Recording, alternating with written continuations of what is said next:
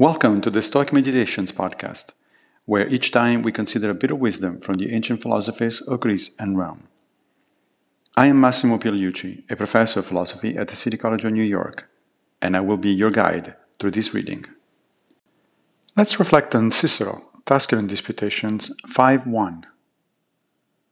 This fifth day, Brutus, shall put an end to our Tusculan disputations, on which day we discussed your favorite subject. You are clearly of this opinion that virtue is of itself sufficient for a happy life.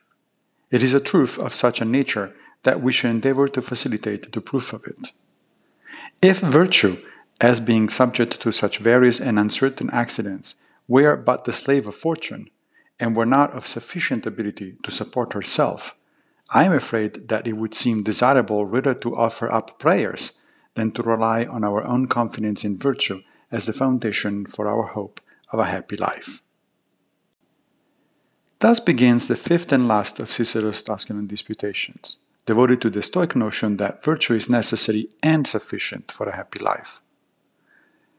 As Cicero says, this is a most important topic on which much of Stoic philosophy hinges. The Stoics made a point to disagree with the Aristotelians, who claimed that virtue is necessary but not sufficient for a happy life. The Aristotelian position is commonsensical.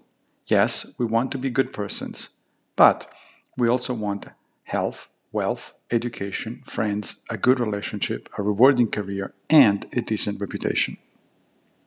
The Stoics, by contrast, agreed that all these things have value, but maintained nevertheless that one can be happy without them, so long as one is virtuous. Much hinges here on the meaning of happiness. The Greek word eudaimonia can be translated in a number of ways. If we translate it as many scholars of Aristotle do, as flourishing, then it becomes obvious that Aristotle is right. Virtue by itself is a good thing, but insufficient for most people's understanding of flourishing. But if we translate eudaimonia as a life worth living, then the Stoic position makes more sense. Stoics are not denying that the things Aristotle wants are preferable, insofar as they add value to our life. But they are saying that a life may be worth living even without them. We will find out more in the next few episodes. Thank you for joining me for another Stoic meditation.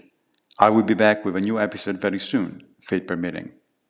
If you like this podcast, please take a minute to give it a good review on whatever platform you use to listen to it. Thank you.